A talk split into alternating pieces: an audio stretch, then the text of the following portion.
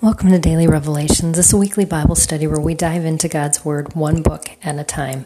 We're in the book of Genesis, and this week we've been focusing on Genesis 40. And we are already on day four of our study, which means we're wrapping it up with the podcast.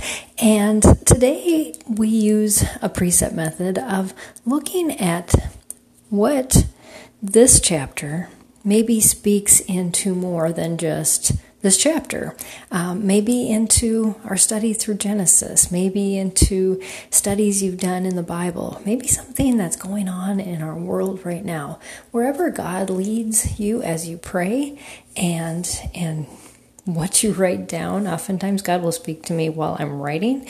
Um, I'll just see words that was like, wow, I didn't even know that was in my head. And and there it goes. Um, it wasn't in my head. Um, God just gave that to me. But it was interesting as I was reading through this chapter the fifth time today um, that in verse one, I picked up the word offended.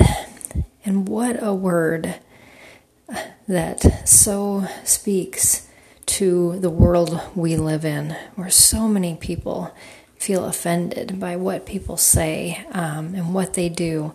And um, so I went digging in the Bible. Where else does it talk about being offended? Listen to what it says in Proverbs 18, verse 19. A brother offended is harder to be won than a strong city, and contentions are like bars of a citadel. We often think we can win people by arguing with them. And these contentions that it talks about, contentions are striving for controversy and and trying to prove your way to win somebody over, to win basically a competition of words and ideas. And yet as we see this happening in our world, we realize nothing's changing by people striving to be contentious. And this is why Proverbs 18:19 says this is that we aren't going to win anybody over by offending them or by trying to prove our point. But there are ways that we can. And it's interesting that this verse in Ephesians 4 basically says that people who are contentious, it says it by not saying it, are acting like preschoolers. And they truly are. Because listen to this we're instructed to speak the truth in love. We are to grow up in all aspects into Him who is the head, Christ.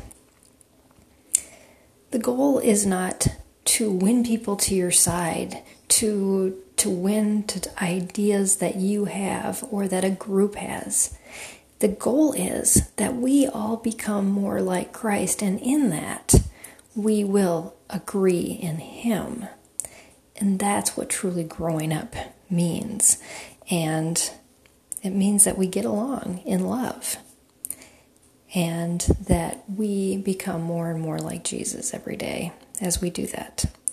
So, just remember that when you, you see or are tempted to um, to start a controversy, enter into one, that the only way that we are going to um, love others and to bring others into a true relationship with Christ, to to truth, is by loving them and becoming more like Christ ourselves and allowing Him to lead our words and our actions.